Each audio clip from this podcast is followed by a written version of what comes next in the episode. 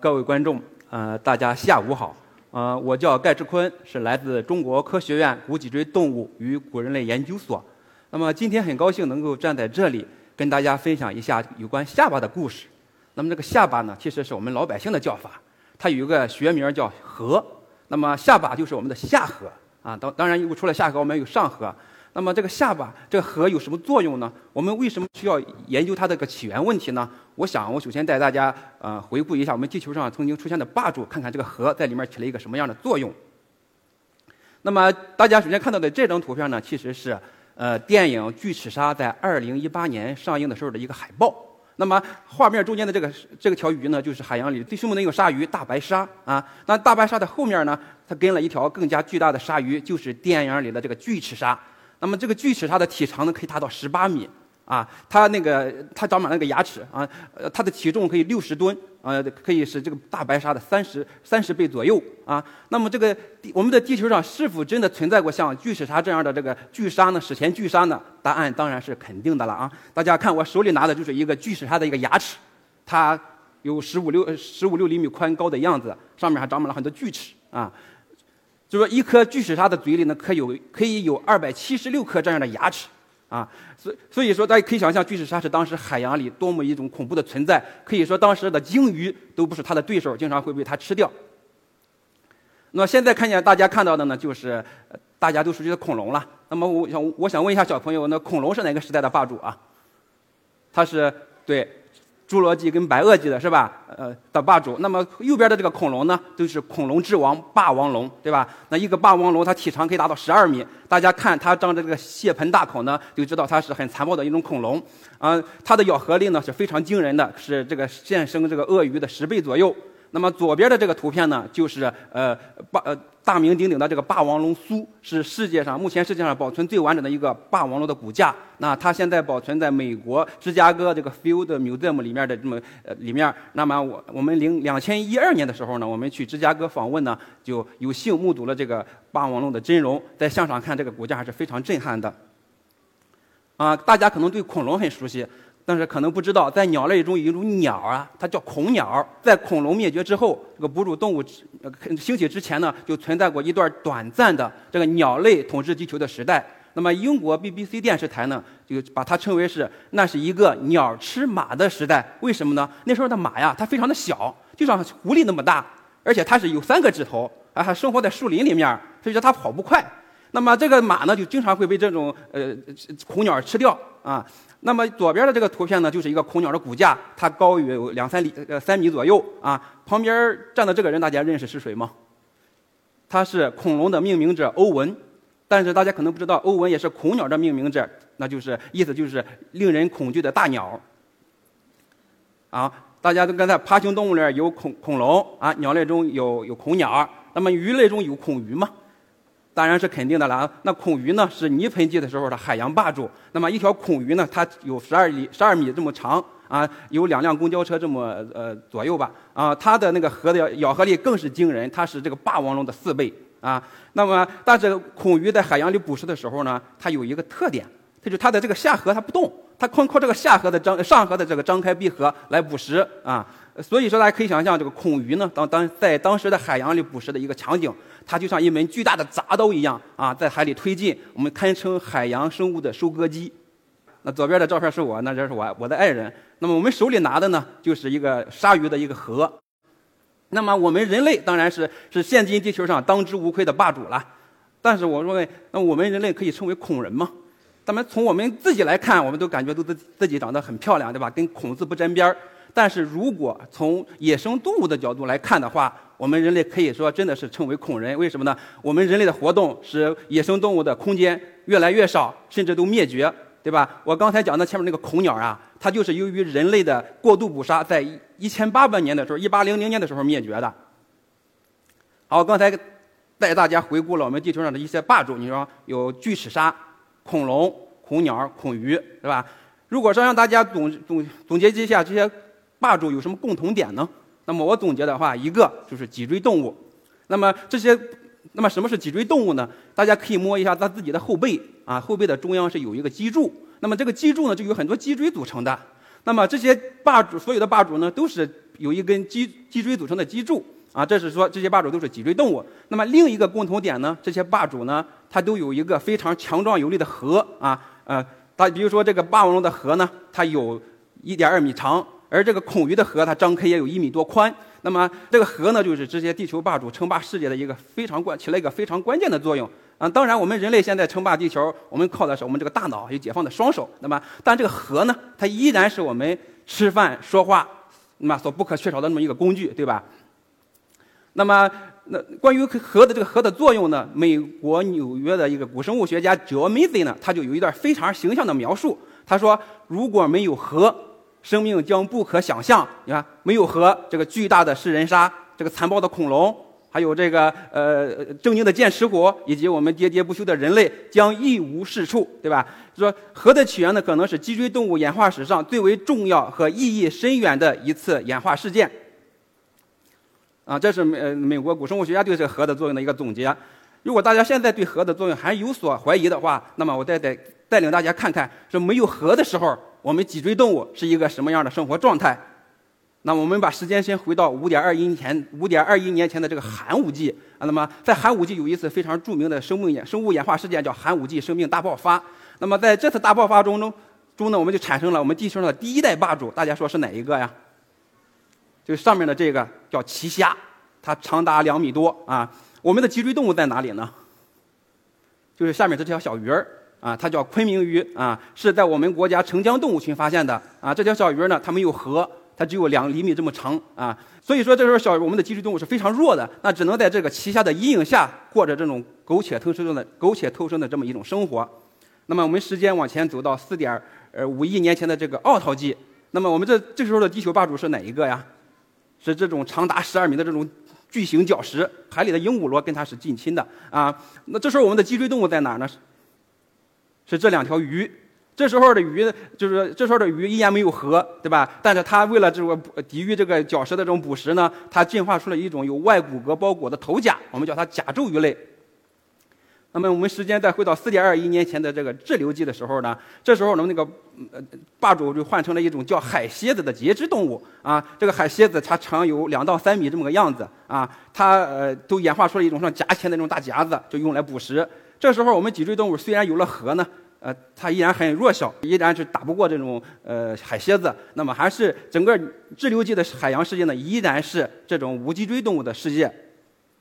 那么，时间到了三点八亿年前的泥盆纪的时候呢，随着孔鱼的出现，那么脊椎动物才在呃与无脊椎动物的竞争中反败为胜，成为地球上的新霸主啊。那么，自此在以后接近四亿年的时间里呢，我们这个霸主呢，就一直被我们脊椎动物牢牢控制住了。那么刚才我给大家回顾了一个脊椎动物的一个称霸史，对吧？呃，颌呢，在其中起了一个很关键的作用。但是你这毕竟都是以前的事了，是几百万、几亿年前的事了。那我们得看看现在核有什么作用。现在的脊椎动物呢，是一共有五万多种啊。如果根据有没有核呢，我们可以把这个脊椎动物分为两大类。那么没有核的叫无核类，有核的类叫有核类啊。那么这个有核类其中占了这个脊椎动物多样性的大绝大多数，它占到了这个多样性的百分之九十九点八以上啊。那么无核的脊椎动物呢有没有？有，就是大大家很少听说的就有两种。那么一种是盲鳗，一种是七鳃鳗。所以说这个有核的脊椎动物现生的这个呃脊椎动物世界里呢，依然是占了一个很绝对的统治地位。那么既然核这么重要，它是怎么来的呢？那么就是古生物学家和生物学家都非常感兴趣的一个研究课题。那么生物学家是怎么研究这个问题的呢？他们主要是通过现生的这个无核类跟有核类之间的差别来来研究的。那么这个无核类跟有核类有什么差别呢？当然很多了，我只讲三点最重要的一个差别。呃，现生的无核类，比如七鳃鳗，它是没有核，它是有一个呃圆盘形的口啊，上面长满了好多牙齿。注意，它不是真正的牙齿，它是一只角质齿。那个角质齿就是跟我们指甲盖这么一样的构造。而我们的这个有核类呢，就是有了强壮的颌，上面长满了尖牙。那第二个差别呢，就是这些现生的无颌类呢，它是只有一个鼻孔，长在头顶中央的；而我们这个有颌类呢，我们是两个鼻孔，是长在脑颅的两侧。那么再有个差别呢，就是这个无颌类这个脑颅啊，它非常的简单，而这个有颌类的脑颅就非常复杂了。为什么呢？因为我们颌产生以后，它要跟脑颅相关节，那么它脑颅就变得就非常复杂。那么。那么，生物学家正是通过这种比较无颌类跟有颌类之间的这种差别呢，来推断在核的起源过程中曾可能发生了哪些中间阶段来研究核的起源问题的。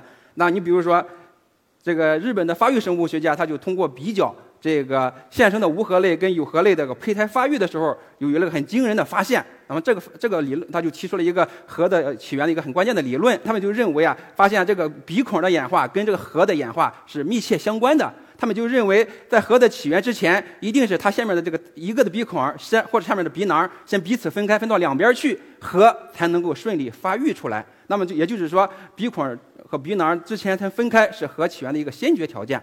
那么这样的话，就有一个很重要的推论，什么推论呢？就是说，在我们的地球历史上啊，它一定曾经存在过这么一种生物。这种生物是什么样子呢？它是两个鼻囊或者鼻孔是分开的，但是又没有核。那么这个理论是否成立？呃，我们是否能找到这样的一种生物呢？那么我们只有到化石里面去找。那么这样的话，我们的古生物学家的这个作用就非常重要了。就大家都知道，现生的无核类就很少了，就两种了。但是呢，在我们的地球历史上呢，这种生物却非常的繁盛。这个无核类却非常的繁盛呢。它主要呃是生活在大约四亿年前后的这个志留纪跟泥盆纪这么一个时期。那么它主要是一些带盔披甲的鱼类啊，我们叫它统称为甲胄鱼类啊。有有这么五六个大类群，其中有两个类群是比较关键的。那哪两个类群呢？一个就是骨甲鱼，一个就是盔甲鱼。为什么呢？因为这两个类群是我们目前认为就是跟有河类血缘关系最近的两个类群，这是一个原因。那还有一个原因呢，就是这两个类群在某些情况下，它可以保存它软骨的脑颅，对吧？为什么呢？脑颅很重要呢？因为我们的颌呀，我们的鼻孔啊，它都是脑颅的一部分。所以说，我们就通过研究它的脑颅，我们能从研才能弄清楚它知道核是怎么发育过来的。所以说，这两个类群就很关键。那么我们首先看一下第一个关键的类群，这个骨甲鱼类啊，这个骨甲鱼类是在主要是在欧欧洲跟美洲、美国这样的这些地区发现的比较多啊。它是也就是一个这个马蹄状的这种头甲，然后它它它它一个特征就在它头甲的前面是有一个长条带的，我们推测可能是它的这个电驱啊，发电是它的发电器官。那么，我们通过对骨甲鱼的研究呢，也确实发现了这个骨甲鱼类演化出很多跟有颌类呃进步的特征，而在其他曼却没无颌类没有的。比如说，它已经率先演化出了这个游泳的这个胸鳍啊，它的尾巴呢也变成了这个上的这个上香的弯尾的形。那这些都是跟有颌类呃呃相同的这个进步特征。那但是呢，这些特征呢，它都是身体上的构造，并不是来自脑颅的。那么我们要要解决颌的问题，还是要看它脑颅是怎么长的。那么，那么这个骨甲鱼的脑颅啊，其实在一九二七年的时候，瑞典有个古生物学家叫死天秀，呃，他就通过一种连续磨片法，就对这个骨甲鱼的这个脑颅做了一个很详细的复原。很失望的发现啊，这个骨甲鱼的脑颅，它其实跟现生的这个无颌类是非常相似的，特别是它的这个鼻孔，还有它的这个呃鼻囊，都还是一个都长在头顶上的。就是说，呃，也就是说。我们这个骨甲鱼在解决核的起源这个问题上呢，它并没有给出我们这个呃有用的价值的有线索。啊，刚才说有两种，那另一种是什么呢？就是盔甲鱼类。那盔甲鱼类是我们中国特有的一种甲胄鱼类，它目前只发现于呃这我们中国和越南北部一些一个地方。那么这样的话，我们中国在解决核的起源这个关关键问题上呢，它就有着得天独厚的优势。但是我们。国家对盔甲鱼的研究呢，却比西方研究骨甲鱼的整整晚了五十年，半个世纪这么个样子。而且我们中国早期的这个盔甲鱼的文献呢，都是用中文写的。所以说呢，这个这个我们这个盔甲鱼呢，在西方的这个学者中，它一直一直就一种很神秘的存在啊，他们就不知道盔甲鱼到底长啥样。我是两千零二年到那个中科院读研究生的时候，开始接手这个盔甲鱼的研究啊，嗯，那么随着我们所原来研究盔甲鱼的这些老先生在九十年代陆续退休以后呢，那我呢就成了我们世界上。唯一一个研究盔甲鱼的学者了，这一方面呢，因为这一方面我感到很自豪，但一方面又比较孤独。那盔甲鱼是一种什么样的鱼呢？大家可以看一下，这是一个盔甲鱼的化石跟这个呃它的复原图。那么盔甲鱼呢，它跟骨甲鱼一样，在它的这个头顶中呃头顶中间有一个跟口一样的大孔。啊，那这个孔，我们一开始以为也确实以为这是它的口，但是后来发现更多的材料发现这不是它的口，它的口是长在那个头甲的腹面，还有它的鳃孔都是在腹面的。啊，后来我们发现这个口，这个大孔呢，其实是它的鼻孔。啊，那它后面那两个孔呢，就是它的眼睛。啊，它往后它的身体非常小，然后又没有这个胸鳍。那它盔甲鱼的这种形态特征呢，指示了它是一种生活在海底底栖的，以滤食海底有机物为生的这么一种鱼类。啊。大家眼睛，大家知道它生活海底的话，它这个眼睛长在头顶之上，就很容易发现上方这个捕食者，对吧？啊，这是盔甲鱼。那么盔甲鱼的这个物种多样性当然也很丰富了。啊，我们已经发现了呃一百接近一百个种啊。呃，我们就盔甲鱼它为了适应这个海洋里的这生活环境呢，也演化出呃它头甲演化出各种各样的形状的头甲。你比如说有的盔甲鱼它长出了一个它长呃侧面有个长毛一样的这个这个这个吻突，它有的呢还长出了这个跟飞机一样的翅膀，这个我们叫它角。但是它的这个形头甲形态不管怎么变化。都有一个非常重共同的特征，都是头甲的前面有一个大的鼻孔啊。那么虽然我们就是已经发现了这种一百种的盔甲鱼，但是啊，呃，这是大部分的盔甲鱼都是它保存了它这个外骨骼的头甲，很少有脑颅保存这种情况。那么为了我们，我们为了就是说。找着更多更好的这种盔甲鱼的脑颅的这种化石标本呢？我们在二十年的时间里，可以说我们跑遍了中国所有滞留剂、泥盆纪可能含有盔甲鱼化石的这些化石点。我们统计了一下，现在跑了有八百多个化石地方了，有二十万公里这么左右这个样子。那么这张图片就是我们今年呃在西藏阿里地区。刚刚完成的对滞留纪的一个科考啊，大家呃阿里地区的科考还是比较辛苦的，因为那个海拔比较高，都在五千米以上，那么？在这个地方要开开展野外工作的话，就是很容易缺氧啊，有光原反应，缺氧。这是我们白天在那个那个湖是叫呃卢木错湖，我们的化石点就在湖边这是白天拍到的阿里的一个照片。那么这张图片呢，是我们用手机拍摄的，呃阿里地区的星空，是凌晨两点多拍摄的。那我为什么放这呃放放这么一张照片呢？因为在这张照片的背后，还是有一个关于河的呃悲伤的小故事。那什么一个故事呢？就是我的学生小林，他当时作为先遣队先到那个西藏科考，他在那个扎达的时候跑的时候呢，因为扎达那边也是沟沟沟坎儿特别多，当时那个越野车呢就停在那个沟的旁边，结果他下车一不小心直接摔沟里，把这个下颌给摔摔骨折了。当时呢还以为是那个脱臼。他就呢，他就呃，就就呃，就给上先到医院给他复复位了，结果复位了，还是不能吃饭，不能说话。大家也看到看这核的作用了，但是 那就怀疑是骨折。那骨折的话，呢就得赶到，因为呃那个扎达是没有医院做不了 CT，就要赶到连夜赶到这个几百公里以外的阿里去做这个 CT。那么所以说晚上大晚上的要跑几百公里，到两点就是两凌晨两点的时候呢，就是因为限速嘛，要停下来等一下限那个时间，等一下限速就下车等，然后忽然发现这个阿里的星空是如此的漂亮啊！这就是我们古生物的工作，就是说很辛苦，那有时候还有一些惊险，但大家都会以乐观的心态去面对啊！谢谢大家啊！其实我们的野外，它不但有艰辛、有惊险，还有惊喜，对吧？这张图片呢，是我零三年我当当硕士的时候第一次出野外的一种呃工作图片啊。当时呢，呃，零三年的时候条件还是经费还比较紧张，我们也租不起越野车，那怎么办呢？那只能住在当地老乡家里啊，老乡管吃管住，这么一天三十块钱。那么我们呃就住在老乡家里，我们就借着老乡自行车，每天骑着这个自行车到这个呃化石点上去采化石，那就采石场上嘛。左边的那个是采石工人在那采石头，那我就跟在他屁股后面捡化石。那么我这样一捡就是一个月。那么我们经过几年的这种呃努力吧，我们终于在这个地方有了一个重大发现。什么发什么重大发现呢？我们就是在这儿找了一个原始，找发现了一种最原始的真盔甲鱼。那么后来我们把它命名为鼠鱼。啊，为什么这个发现重要呢？因为我们找到了这些属于的化石，都是由软骨的脑颅保存的一些标本啊。呃，同时呢，这样的话就我们解决核的起源提呃这个问题就提供了一些关键的这个材料啊。同时，这个这个属于的标本呢，它又非常的小，只有指甲盖这么大，非常适合我们用一种大科学装置同步辐射进行 CT 扫描。但是当时情况下，我们国家的 CT 技术还这个同步辐射那个技术还没有发展起来呢，就是但是这个研究就搁置起来了。那么事情的转机出现在零两千零六年，那么我拿到了这个英国的全额奖学金，到英国去读博士啊。这这样的话，我们就有机会拿着我们的标本到瑞士的光源中心去的它的同步辐射做一个同步辐射的扫描啊。当然，我们现在我们国家的这个同步辐射这个技术发展的也很快。那么，两千零九年，我们是呃同步辐射的第三代光源是在上海建成。那么，我们第四代光源即将在那个我们科学城北那个怀柔建成。那么，以后我们在做相似的研究的时候，就足不出户，在我们国家完全可以做了，就。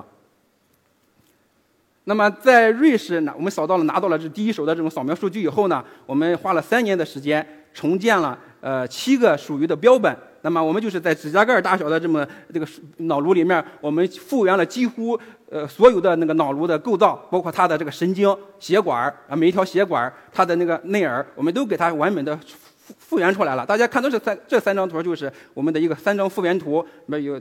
这边呢，这个是背视，然后那个是俯视，然后还有去掉那些怪骨骼的图片。大家看这个三张图片很简单，对吧？但是在润下里面巨大的劳动，因为啥呢？因为我们那拿到的数据是一张张黑白的，呃，这种二维的这种图片。我们需要在每张图片上描出盔甲鱼脑颅的每一个可能的构造，但是这个很很因为保持原因问都很不清楚，我们就要仔细的辨认。那么我们一总共画了在电脑上画了四万多张这种片子，才完呃这种呃二维图片，我们才复原了七个这个脑颅的标本，呃工作量是非常大的，所以我们用了三年的时间才完成这样的一项工作。那么有了盔甲鱼的那个脑颅的三维模型以后呢，我们就拿它跟那个现生的无颌类和有颌类这个比较。啊，到这三个图就是我们根据脑颅就简化出了一个图。大家看中间的这个呢，就是盔甲鱼的，它的鼻孔为什么这么大呢？就是因为它的这个两个鼻囊已经分开了，就是位于这个呃脑颅脑颅的这个口腔的两侧了。大家看左边的就是现生的这个无颌类七三慢的，大家看它的鼻孔跟鼻囊是不是还在一起，在中间这个位置啊？而右边的这个有颌类的，所以说我们的这个盔甲鱼是显示盔甲鱼的这个状态呢，跟现生的有颌类是非常相似的，而跟无颌类是不一样的。那这就代表了。盔甲鱼位于现生的无颌类跟有颌类之间的一个关键的这个中间环节啊，这个环节呢，就是古呃那个原来那个呃分发育生物学家所预测的和起源发育所需要的一个中间阶段。这样的话，我们的盔盔甲鱼呢，就为核的起源就提供了一个很很很可靠的化石证据。当时我们的文章是零一一年的时候，我们文章在 Nature 上发表，那么 Nature 上也给我们了一个很高的评价。当时他他在那个呃封面上就是用了一个评价语，就是说呃一条无核的鱼却是专门为核而设计啊。当然，我们的成果呢，也作为这个呃演化发育生物学的一个经典案例，也入选了欧美一国家的一些著名的教科书啊。那么鼠鱼呢，也被认为是跟那个鱼食源、始祖鸟等一样重要的演化发育的那个中间环节。那么我们我现在已经从事盔甲鱼已经有二十年的时间了啊，这期间对吧，充满了各种艰辛，也也很也充满了孤独，但也有惊喜。但最令我们欣慰的就是我们在解决核的起源这个世界难题上，就是给出了一个中国的答案。啊，最后呢，古生物是一个依然是一个很冷门的专业。我也希望今天能够听报告的小朋友将来能够报考我们的专业，加入到我们这个史前生物的一个探宝过程中。好，谢谢大家。